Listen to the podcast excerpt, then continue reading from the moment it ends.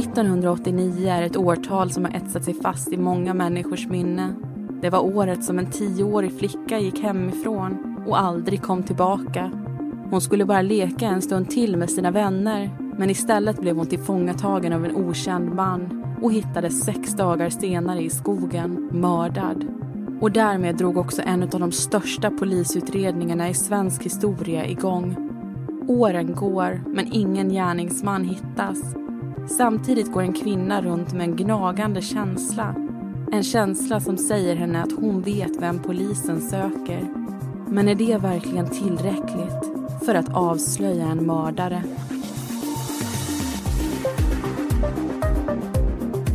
Du lyssnar på Mordpodden. I säsong två tar vi upp mord som har skett i Skåne. I veckans avsnitt ska du föra berättelsen om Helénmordet i Hörby.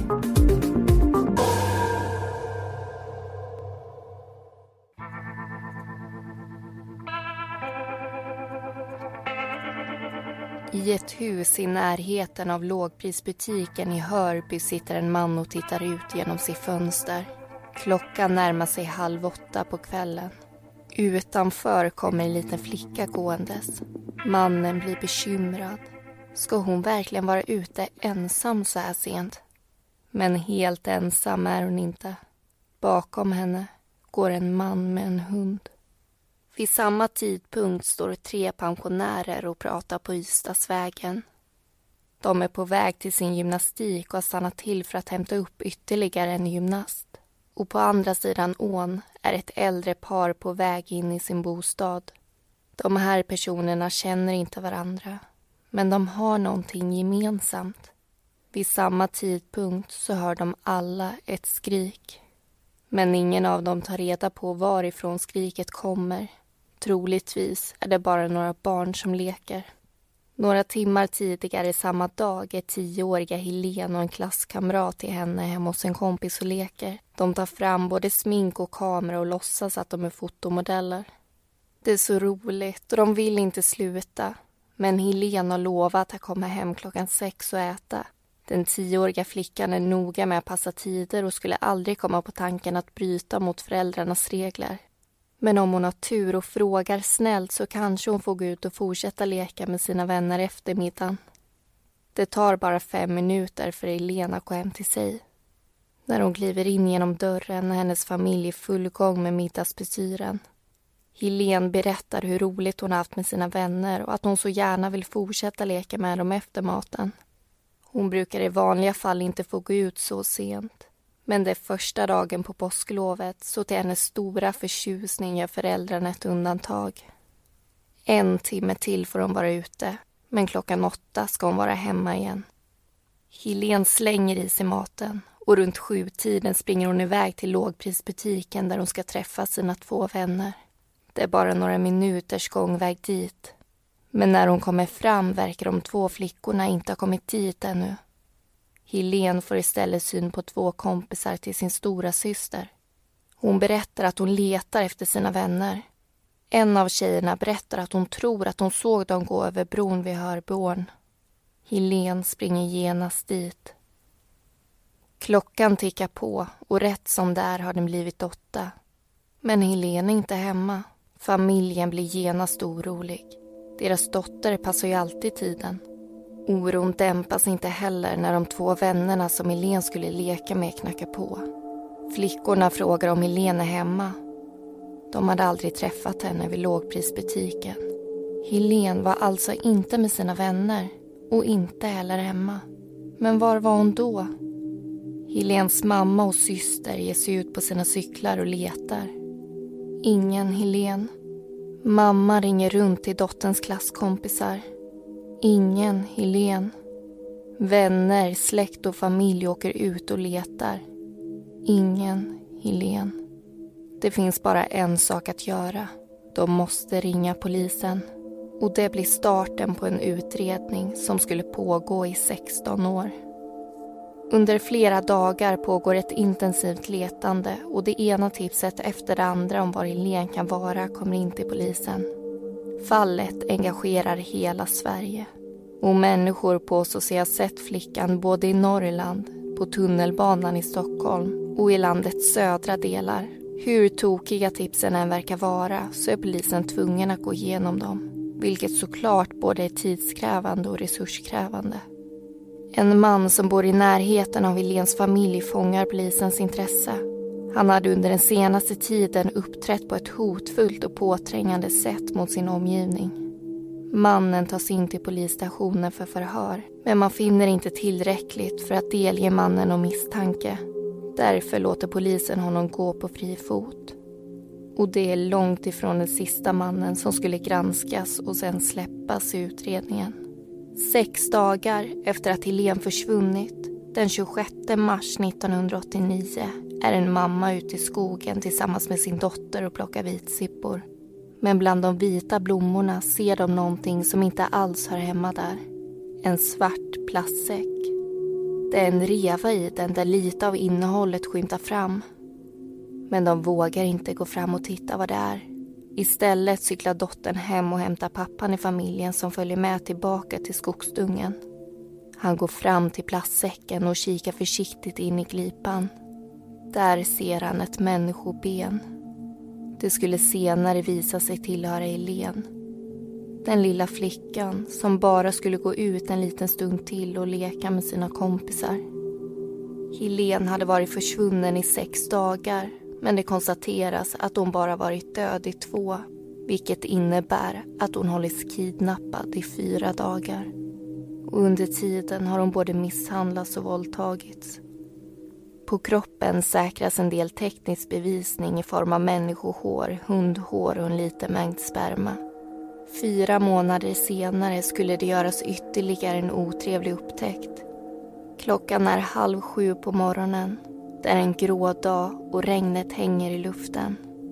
En pensionär är på väg till sin sommarstuga men bestämmer sig för att svänga in på en rastplats för att titta på rådjur. Men när han kör på grusvägen som leder fram till parkeringsplatsen ser han någonting på marken. Han tycker först att det ser ut som en skyltdocka och tänker att någon säkert har stulit och sen kastat den där. Men när han kommer närmre förstår han att så inte är fallet. Genom passagerarfönstret ser han att det är ett kvinnolik. Den nakna kroppen är full med blåmärken och ansiktet är blodigt. Kroppen identifieras ett dygn senare som Jannica, en prostituerad 26-årig kvinna. Kriminaltekniker på platsen tror att hon har slagits ihjäl med något slags järnrör. Öster om rastplatsen svävar en svart plastsäck runt i luften. En likadan plastsäck som tioåriga Helen hittades i. Och likheterna slutar inte där.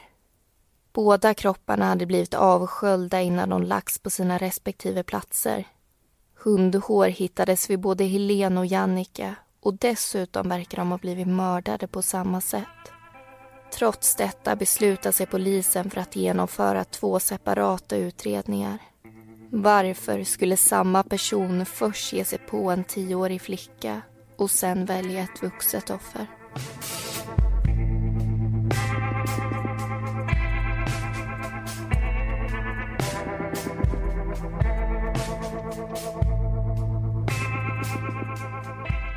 Där hörde du första delen av Helenmordet i Hörby. Och i studion så sitter ju jag, Linnea. Och jag, Amanda. Och det är som vanligt vi två som kommer att leda dig igenom det här fallet. Och nu har ju vi den här säsongen tagit upp ganska många fall, får man ändå säga, som inte har blivit mm. så uppmärksammade tidigare. Men det har ju definitivt det här fallet blivit. Mm. Men anledningen till att vi gör den här podden, det är ju ändå för att vi vill att människor ska stanna upp ett ögonblick och minnas inte bara de här tragiska händelserna, men särskilt personerna som det drabbar. Precis, och just det här fallet tycker vi är väldigt viktigt att man aldrig glömmer bort. Men vi får mm. ju heller inte glömma att det är ju inte bara Helene som mördas 1989 utan det gör ju också Jannica. Och det har ju blivit, just för att Helen är ett oskyldigt barn, man känner mm. ju enorm sympati eh, för den flickan. Och då har det blivit att Jannica tyvärr har hamnat lite i skymundan. Men ja, hon, hon glöms också, bort. Ja, Men hon har ju också anhöriga som sörjer henne. Och... Ja, jag tycker det är lite tråkigt för man, eh, när man läser tidningarna och så här i början av utredningen då liksom summeras ju Jannica lite som hon hade problem med droger och hon var prostituerad. Mm. Det är som att det är svårt att liksom samla sympati för henne när man har liksom Helen på andra sidan vågen. Men jag tycker liksom att vi får inte glömma att det är två människor som förlorar sina liv i, den här, i det här fallet. Precis. Och båda är värda att minnas. Absolut. Och vi tog ju faktiskt aldrig upp i berättelserna var kropparna hittades, men det är kanske är dags att vi gör det nu. För, ja, jag tycker det. Ja, för Helen, det vet vi att hon försvann ju i Hörby. Men hennes mm. kropp hittades mellan Tollarp och Bröd och det ligger alltså några mil norr om Hörby. Och Jannica hittades i Hässleholmstrakten. Och de här fyndplatserna, de låg bara några mil ifrån varandra. Och det blev ju också lite av en snackis kan man säga. Att mm. liksom, var det samma gärningsman eller var det inte? För trots att det fanns många likheter som vi tog upp i berättelsen tidigare så hade de ju blivit mördade på samma sätt men det fanns ju också till exempel många skillnader. Och det är ju dels det här, vilka var offren? Mm. För de är i två helt olika åldrar, de kommer från olika levnadsförhållanden. Så liksom trots de här likheterna så tar man ju beslutet att göra två olika utredningar. Men det är ju, det här är intressant. Det är alltså en person som hör av sig till polisen flera gånger under alla de här åren och påstår att det är han som har mördat både Helene och Jannica. Mm. Och det handlar då om anonyma brev och telefonsamtal. Så vem den här personen är, det vet ju inte polisen. Men då kanske man tänker liksom att ska man ta det seriöst? Eller varför skulle ens mördaren höra av sig? Mm. Är det bara en skojare eller vad är liksom grejen? Ja, men anledningen till att man tar det här seriöst det är ju att den här personen avslöjar detaljer i breven och telefonsamtalen som inte har kommit ut till allmänheten. Så det är ju bara polisen och gärningsmannen själv som vet om det som den här personen pratar om. Och Det jag tycker är intressant är att de här breven och de här telefonsamtalen de börjar ju komma in redan på hösten 1989. Och Helene hon försvinner ju och hittas mördad i mars och polisen får ju in brev med text som består av urklippta bokstäver från tidningar och därför kan man ju såklart inte läsa av någon handstil heller eller ens hitta några fingeravtryck på de här breven. Och vi borde ta upp nu då vad som stod i de här breven. Det mm. står alltså så här. Mordet på Helene och Jannica. Varför? Jo, den jävla ensamheten och mobbad på jobbet av tjejerna. Ruvar på hämnd. Mm. Och alla de här breven de blir väl analyserade sen av polisen också som verkligen ja. försöker ta reda på vem det är som skriver såna här brev. Ja, vad det är för slags person. För även om det handlar om utklippta bokstäver och ord så kan det ändå säga mycket om personen som har gjort det här. Och det är häftigt tycker jag hur man kan tyda saker från bara brev och språket som personen använder. Mm. Och den 6 april 1991 då ringer ju den här samma personen upp spaningsledaren i fallet och hur vet man då att det är samma person kanske ni tänker, men han berättar ju under samtalet att det var han som hade skrivit det här brevet, var han postade det och vad som fanns i det. Och det är ju bara den personen som har skickat brevet som kan veta de sakerna. Mm, och det här telefonsamtalet då som kommer in till spaningsledaren, man bedömer att det är en man i 30-40 års ålder med skånsk dialekt. Mm. Och han berättar då att han är ledsen över det som han har gjort, han ångrar det och att polisen kan släppa de personerna som de misstänker har gjort det här. För det är inte någon av dem utan det är han själv. Och sen berättar han också många detaljer. Och en av de här detaljerna det är ju hur kropparna låg på fyndplatsen, vilken tid och hur de mördades, men också hur han hade satt plastsäckar runt dem och att det också mm. var en reva i Helens påse. Han visste ju väldigt mycket saker som bara gärningsmannen själv kunde veta och, mm. och de här sakerna stämde ju även överens med de uppgifterna som polisen redan hade. Men spaningsledaren som fick samtalet, han lyssnar ju på bakgrundsljudet i det här telefonsamtalet och han tycker att det låter som Malmö centralstation. Så han chansar ju faktiskt och skickar ut poliser dit. Och under den här tiden så har ju mannen ringt och lagt på ett flertal gånger. Men sen säger han ju, fan vad det blev poliser på centralen. Och då får man ju bekräftat att han ringde därifrån. Men ja. poliserna som åkte dit till centralen hittar ju tyvärr inte mannen. Men nu tycker jag att det har varit en lång men intressant diskussion. Men det är dags att fortsätta berättelsen. För det mm. här är som vi vet en av Sveriges största utredningar genom tiderna. Så nu ska vi få höra hur det egentligen gick till när polisen försökte ta reda på vem det var som var gärningsmannen.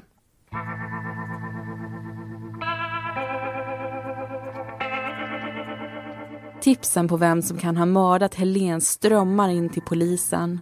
Och självklart är det värdefullt för dem att få in alla iakttagelser som gjorts. Alla små pusselbitar behövs ju för att kunna få fram helhetsbilden.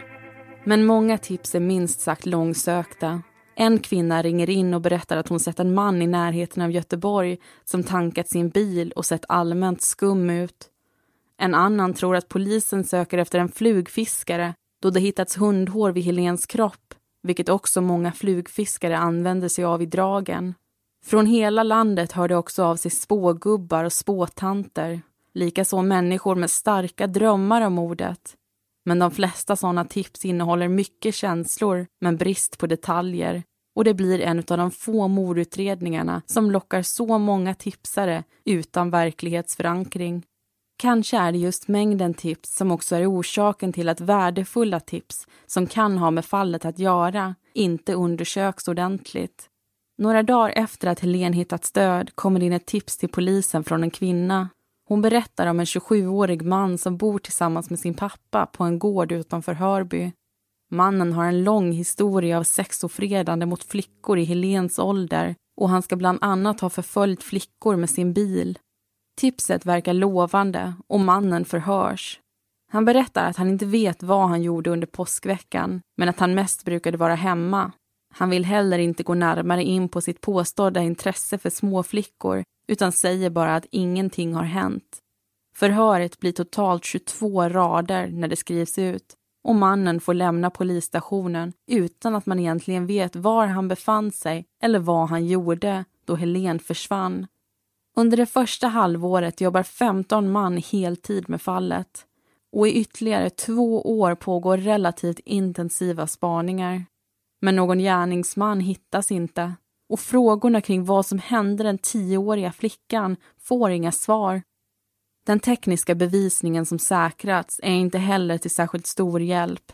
Tekniken är helt enkelt inte tillräckligt utvecklad vid den här tiden för att man ska kunna dra några slutsatser kring de hårstrån man funnit på Helens kropp. Inte heller sperman går att analysera då mängden är för liten. Åren går och utredningen läggs en aning på is. Därmed växer också rädslan sig allt starkare hos både polis och anhöriga att man kanske aldrig kommer få reda på vad som egentligen hände med Helen. Men polisen vägrar att ge upp. 2002 tar de helt nya tag med en ny spaningsledare i täten och de börjar i stort sett helt om från början.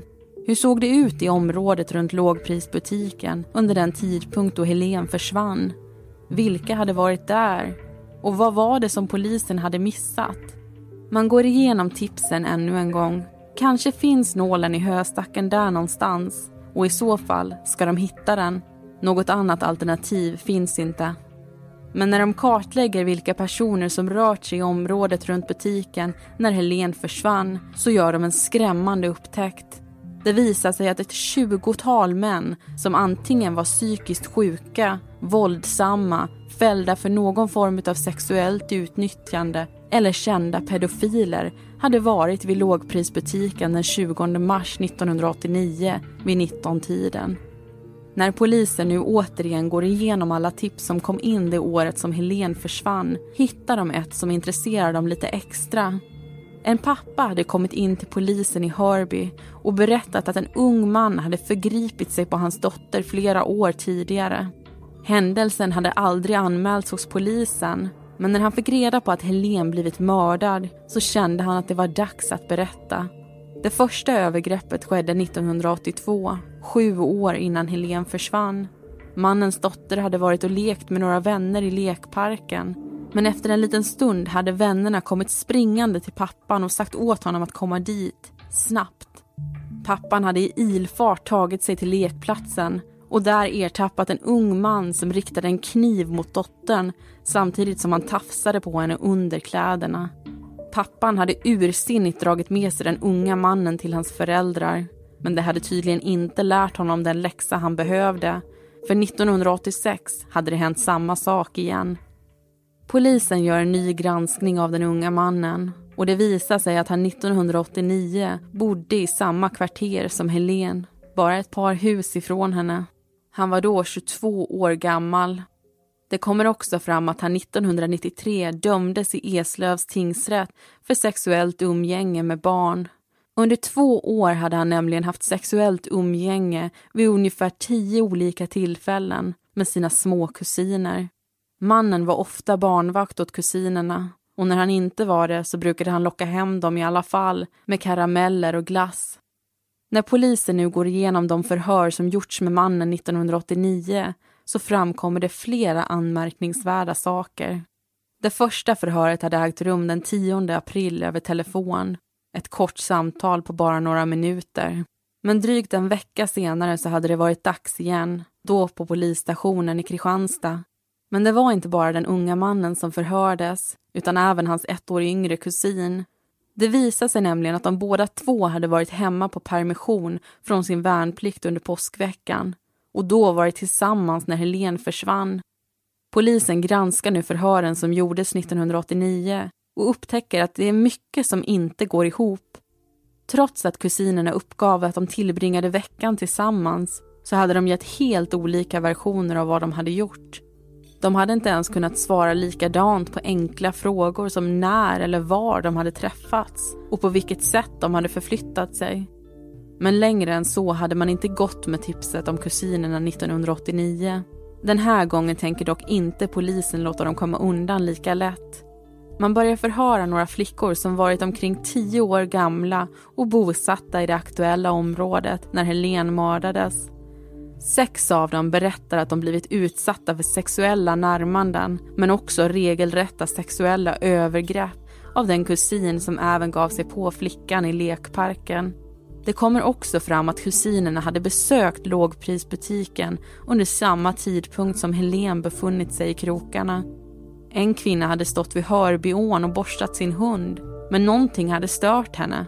En bil som stod vid lågprisbutikens parkering den hade upprepade gånger blinkat med helljuset mot henne och kvinnan hade uppfattat det som att personen gjorde det medvetet för att blända henne. Det var en röd Volvo, en av kusinernas röda Volvo. Men kvinnan var inte den enda som hade störts av fordonet den första dagen på påsklovet 1989. En annan kvinna på cykel hade fått tvärnita för Volvon som hade kört ut framför henne från parkeringen. Föraren hade betett sig märkligt och efter den plötsliga utkörningen hade bilen stannat mitt i vägen för att sedan hastigt köra iväg och stanna igen 30 eller 40 meter längre bort. Till slut har polisen tillräckligt på fötterna för att anhålla kusinerna och när allmänheten får reda på att Helenutredningen är igång igen så börjar nya tips att rulla in på löpande band. Av en ren slump stöter en av utredarna ihop med en kvinna som haft en gnagande känsla i kroppen under alla dessa år. En känsla som dök upp varje gång Helenfallet kom på tal. En känsla som hon på ett sätt skämdes över. En känsla som sa att hennes före detta kollega är den man som polisen letar efter. Nu när hon träffar på en person som jobbar med fallet ser hon sin chans att lätta sitt hjärta. Den före detta kollegan heter Ulf och på arbetsplatsen hade samtliga förfasat över hans beteende i allmänhet och hans kvinnosyn i synnerhet. Han använde ett perverst språk med många könsord. Han pratade också mycket om sin tid till sjöss och skröt om hur han hade varit med småtjejer i andra länder. Dessutom hade han utan någon som helst sorg i rösten en gång berättat att han slagit ihjäl sin hund han var en man som under sin tid på verkstadsindustrin i Hör gett kvinnan rysningar. Utredaren presenterar tipset om den obehagliga mannen för sina kollegor. Men vid just den här tidpunkten är utredningsgruppen upptagen med att reda ut om kusinerna är skyldiga eller inte. Så det nya tipset läggs åt sidan så länge. Men 2003 sker ett stort genombrott i utredningen. Ny teknik har utvecklats i England vilket betyder att man nu kan få fram en DNA-profil av bara 100 spermier. Och under utredningens gång hade man säkrat precis 100 spermier. I augusti har man fått fram en DNA-profil och det första man gör är att testa den mot kusinerna. Men till polisens förtret så blir det ingen matchning och de två männen avfärdas från utredningen. Det är helt enkelt någon annan som har mördat Helen.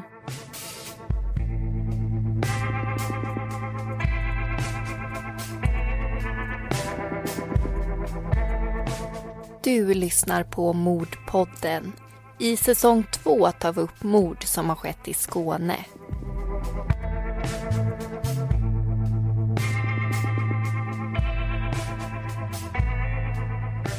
Och där hörde du andra delen av Helenemordet i Hörby. Och hela den här diskussionen så ska vi ju ägna åt att prata om just Ulf. Där har ju du en speciell koppling, Amanda. Ja, för 1989 så bodde ju Ulf utanför Hör. Mm. Men bara något år senare så flyttade han till Vimmerby och jag kommer ifrån Vimmerby och har bott där faktiskt i hela min uppväxt.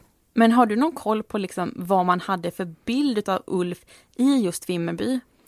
Ja, jag vet att han kallades för mannen med hunden. Mm. Han var ju väldigt ensam så man såg han egentligen bara ute när han gick med sin hund så jag antar att det är därifrån som han fick det smeknamnet. Och det var ju liksom ingen som kände han riktigt men Vimby är ju en liten stad så han mm. syntes ju ändå.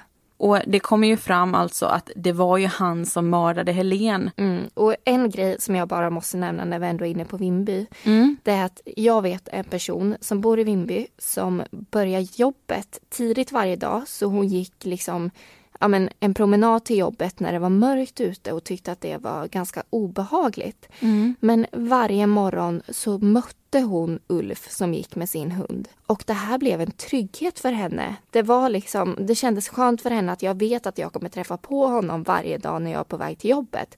Så hon har alltså funnit en trygghet i en person som hon senare får veta har gjort det här. Det är ju obagligt. Jag skulle tycka att det var jätteotäckt så här i efterhand att, att man liksom inte kände på sig på något sätt. Och det är ju självklart, alltså man känner inte på sig vem som är en mördare Nej. hit och dit. Men jag skulle ändå bli, tänka på de här liksom morgonpromenaderna i efterhand väldigt länge tror jag. Ja, och inte bara ur hennes synvinkel utan alla egentligen som har träffat på Ulf under mm. alla de här åren. För under alla de här åren så har han varit en mördare utan att någon har vetat om det. Mm. Och jag menar, han måste ju ha pratat och träffat många människor som inte har en aning om det här. Och det är ju ganska skrämmande. Men om vi släpper Wimby lite så yeah. måste vi prata mer om hur han var som person och hur folk i hans närhet uppfattar honom. Det jag tycker är otäckt det är när man gräver i det här senare och får reda på att alla kvinnor som Ulf har varit tillsammans med visar sig vara väldigt, väldigt rädda för honom. Och mm. han har ju misshandlat dem både psykiskt men även fysiskt. Och det läskiga för mig det är att han ville ha full kontroll över allting som de gjorde hela tiden. Ja, och han hade också en son. Han träffade honom förvisso nästan aldrig, men mm. kvinnan som är mamman till sonen har berättat i Aftonbladet hur Ulf behandlade henne när de var tillsammans. Och vi måste ju ta upp vad som hände på BB. Ja, för det första... Head over to Hulu this March where our new shows and movies will keep you streaming all month long. Catch the acclaimed movie All of us strangers starring Paul Mescal and Andrew Scott. Stream the new Hulu Original Limited series, We Were the Lucky Ones, with Joey King and Logan Lerman. And don't forget about Grey's Anatomy. Every Grey's episode ever is now streaming on Hulu. So, what are you waiting for? Go stream something new on Hulu. första han gjorde på BB efter att hans son hade fötts, det var ju att vrida om örat på den här kvinnan så att det började blöda faktiskt. Och anledningen var ju så himla dum. Det var ett straff för att han hade hittat en chokladkartong i en byrålåda. Ja, oh, det är så vidrigt. Han hade ju länge klagat på att han tyckte att hon var tjock och mm. sagt att han skulle göra om henne till en lady som man kallade och få henne att gå ner i vikt. Och en annan kvinna som han träffade lite senare i livet har ju berättat att deras förhållande utvecklades till liksom en riktig skräckupplevelse med mm. terror och misshandel och han kunde enligt henne från liksom ingenstans bara börja slå henne helt oprovocerat. Och vi har ju en annan kvinna som har berättat att Ulf brukade låsa in henne innan han gick till jobbet. Mm. Och att han kunde slå henne för att hon till exempel packat en matkasse på fel sätt. Och där kommer ju det där kontrollbehovet in igen. Ja. Men uh, Ulf har ju haft ytterligare fler kvinnor och en av dem berättar ju för Aftonbladet om en biltur som hon gjorde med Ulf första gången som de träffades. Och en mus hade sprungit ut över vägen och han hade då medvetet styrt mot den och lyckats köra över den. Jag bara tänker så här, vem gör så? Oh, och det är ju tyvärr långt ifrån det sista djuret som han har skadat. Mm. Eh, för strax efter mordet på Helene så tog han livet av sin egen hund.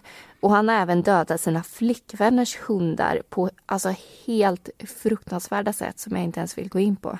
Nej, och det talar ju verkligen om vad som kommer att hända sen. Och som en sammanfattning så kan vi säga att han kom ju själv från en väldigt trasig barndom som inkluderade både misshandel och mobbning och han fick liksom ingen kärlek av sina föräldrar. Nej, och hans syskon har berättat i förhör att det fanns liksom inga lyckliga stunder från deras barndom. Den var bara helt kärlekslös. Mm. Men eh, nu när vi vet mer om Ulf så vill vi ju veta vad det är som får honom att åka fast efter så här många år efter mordet.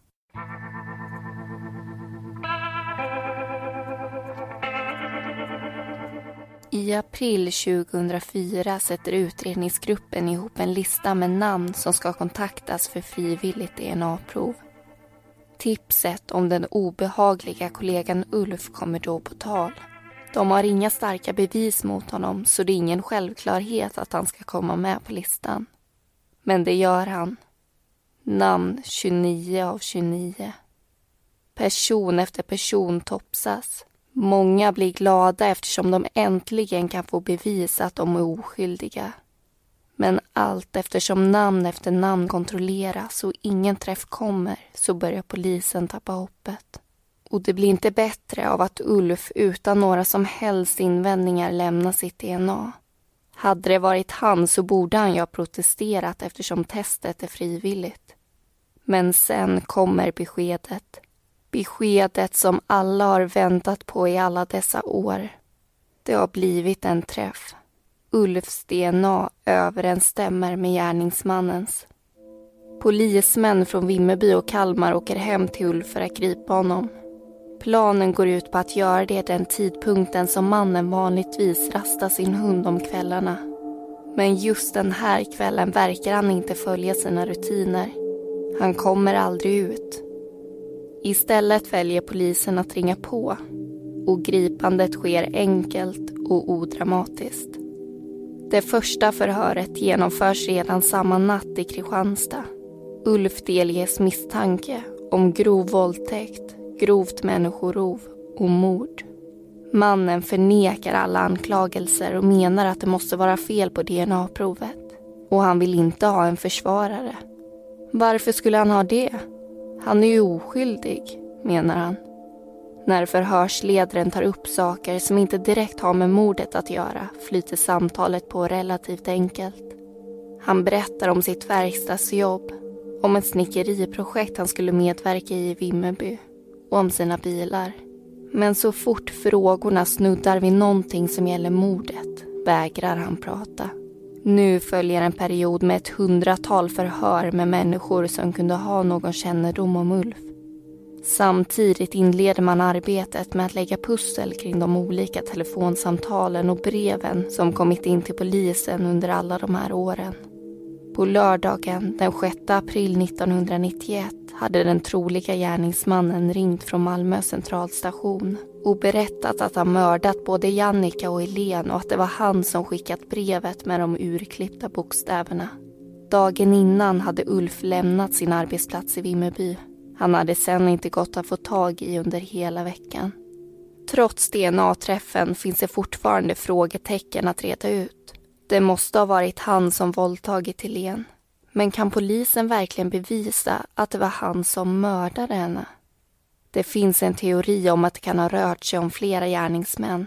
Men samtidigt verkar Ulf vara en ensam varg som inte går speciellt bra ihop med andra människor. Dessutom är det svårare för två gärningsmän än en att hålla tyst om en sån här sak under så lång tid. Polisen måste ta reda på var Helene mördades och binda Ulf till den platsen. De åker ut till stugan utanför Hör som Ulf bodde i 1989. Ett alldagligt litet hus på 52 kvadrat. Efter 15 år förväntas inte polisen att kunna se något spår med blott ögat.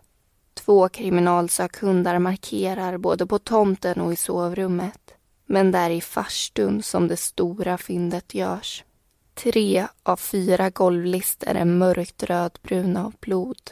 Men blodet kommer inte från Helen. Det kommer från Jannica. Kvinnan som mördades bara några månader efter den tioåriga flickan. Det visar sig att de som hela tiden trott att det rört sig om samma gärningsman hade rätt. Ulf påstår att han aldrig har träffat Jannica men han kan inte ge någon trovärdig eller realistisk förklaring till varför hennes blod finns i hans stuga. Arbetskamrater till Ulf berättar att han någon gång under 1989 hade gått runt med en gipsad arm. Själv hade han sagt att han ramlat i en trappa. Utredarna bestämmer sig för att kontrollera saken och upptäcker att Ulf kommit in till vårdcentralen i Hör med sin brutna arm den 4 augusti. Dagen efter att Jannica slagits ihjäl. Mannen hade även betett sig konstigt vid tiden för mordet på Helen. Helt plötsligt slutade han använda personalparkeringen och ställde istället bilen bakom några containrar inne på företagets område. Veckan efter att Helen försvann hade han sjukskrivit sig på grund av magont. Bit efter bit faller på plats. Det visar sig att polisen äntligen har hittat rätt man. I 15 år hade Ulf gått runt med titeln mördare på sina axlar utan att någon visste om det. Det tog nästan 14 år innan polisen ens visste att han fanns. Men tack vare stor envishet från polisens sida kunde äntligen Jannikas och Helens anhöriga få det svar som de så länge hade sökt.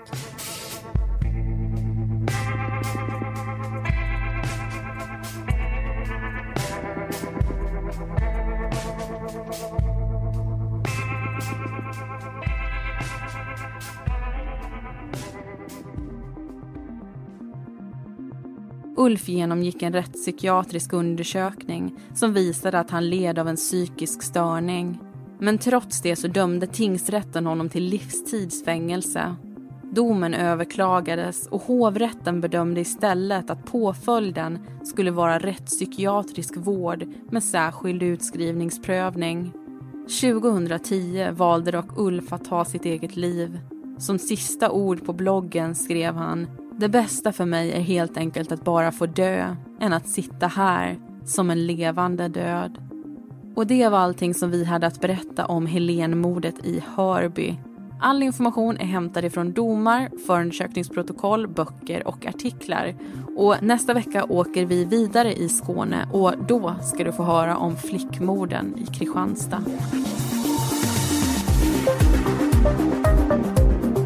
Du har lyssnat på Mordpodden. Vi som har gjort den heter Amanda Karlsson och Linnea Wåhlin. Bakgrundsmusiken var Lasting Hope och Lightless Dawn av Kevin MacLeod och Deep Space av Audionautics.